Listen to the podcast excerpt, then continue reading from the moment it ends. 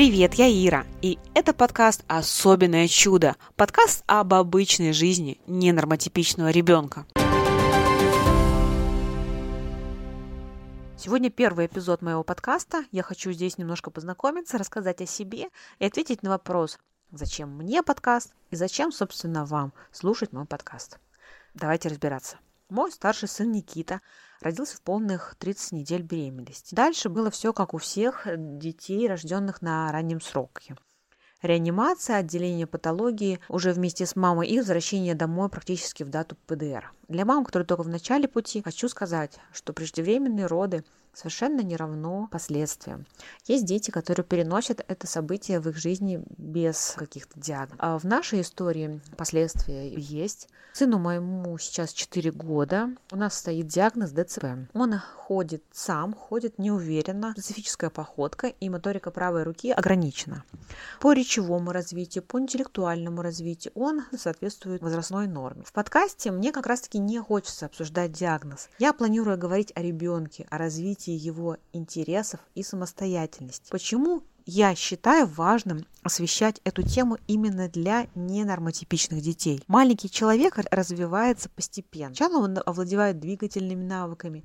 Если на этом этапе уже есть задержки, то родители часто зацикливаются именно на стимулировании развития движений. Тут нужно дополнительно отметить, что эти двигательные нарушения компенсируются долго и сложно. Одни дети начинают ходить в 2 года более-менее уверенно, другие и к 6 могут годам только начинать делать свои шаги. Мой сын первые самостоятельные шаги сделал в 2 года, трем э, уже он стал более-менее уверенно.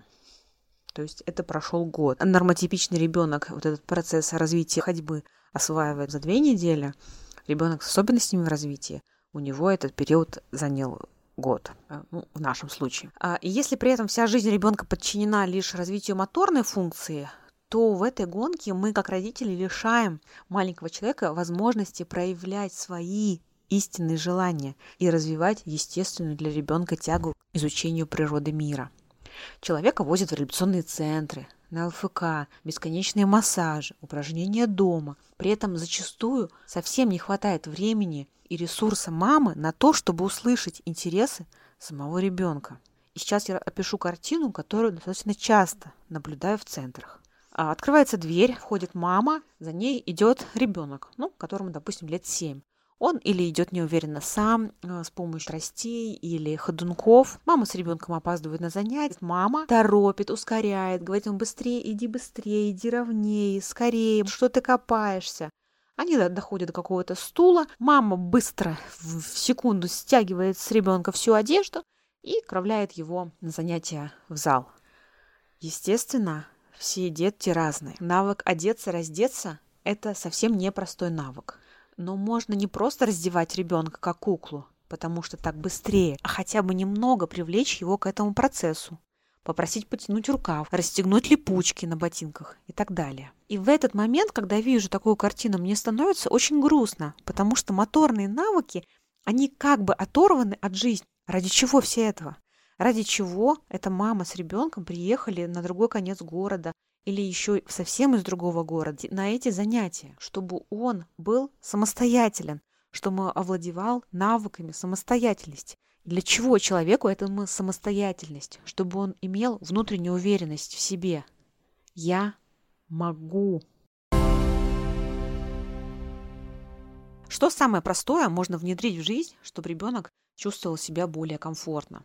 Во-первых, это перестать ребенка торопить и закладывать очень большие промежутки времени, чтобы он мог принимать участие в процессе раздеться, одеться. Во-вторых, если все-таки вы опаздываете, то задать себе один единственный вопрос. Смогут ли эти пять минут занятий совершить чудо в жизни ребенка? А нахождение в состоянии, когда тебя постоянно подгоняют, указывая на твою нерасторопность, такое состояние более опасно для формирования личности, чем пропуск этих нескольких минут занятий. И в-третьих, внедрять в жизнь очень простые ритуалы, в которых ребенок успешен и принимает участие в рутинных делах семьи. Очень простой пример. Как можно ребенка вовлекать утро, мама, допустим, достает с полки баночку с какао, кладет себе пару ложек, наливает туда воды, там молока и размешивает ложкой. Эту простую задачу можно перепоручить ребенку. Насыпать в маленькую чашечку чуть-чуть какао, налить в маленький стаканчик молока, налить не горячей, допустим, а теплой воды в какой-то маленький кувшинчик, положить ему тряпочку, попросить это все смешать, и, о чудо, ребенок приготовил маме какао. Тут самое главное набраться терпения и не акцентировать внимание на возможных промоках, на разлитом, рассыпанном напитке. Ребенок с зрительными нарушениями должен иметь такую среду, которая позволяет ему быть максимально самостоятельным. Но опять-таки с поправкой на его возможность.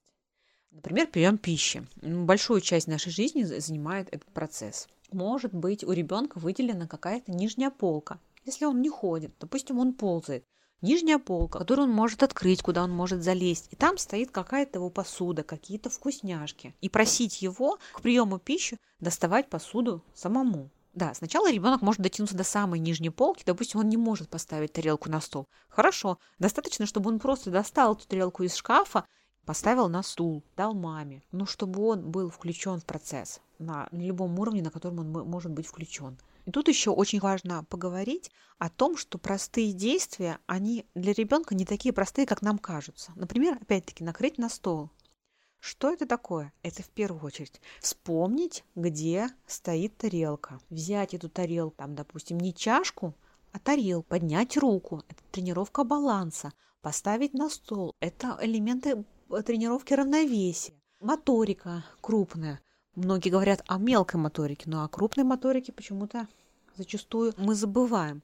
Поэтому все эти действия, если их сложить вместе, это и есть процесс развития, это и есть процесс обучения, это и есть процесс коммуникации. И очень важно, чтобы эти все процессы не выпадали из жизни человека. Попытка донести, дотянуться или доползти с прибором до нужного места, подъем руки. И самое важное – это развитие уверенности в том, что я могу. Я как все.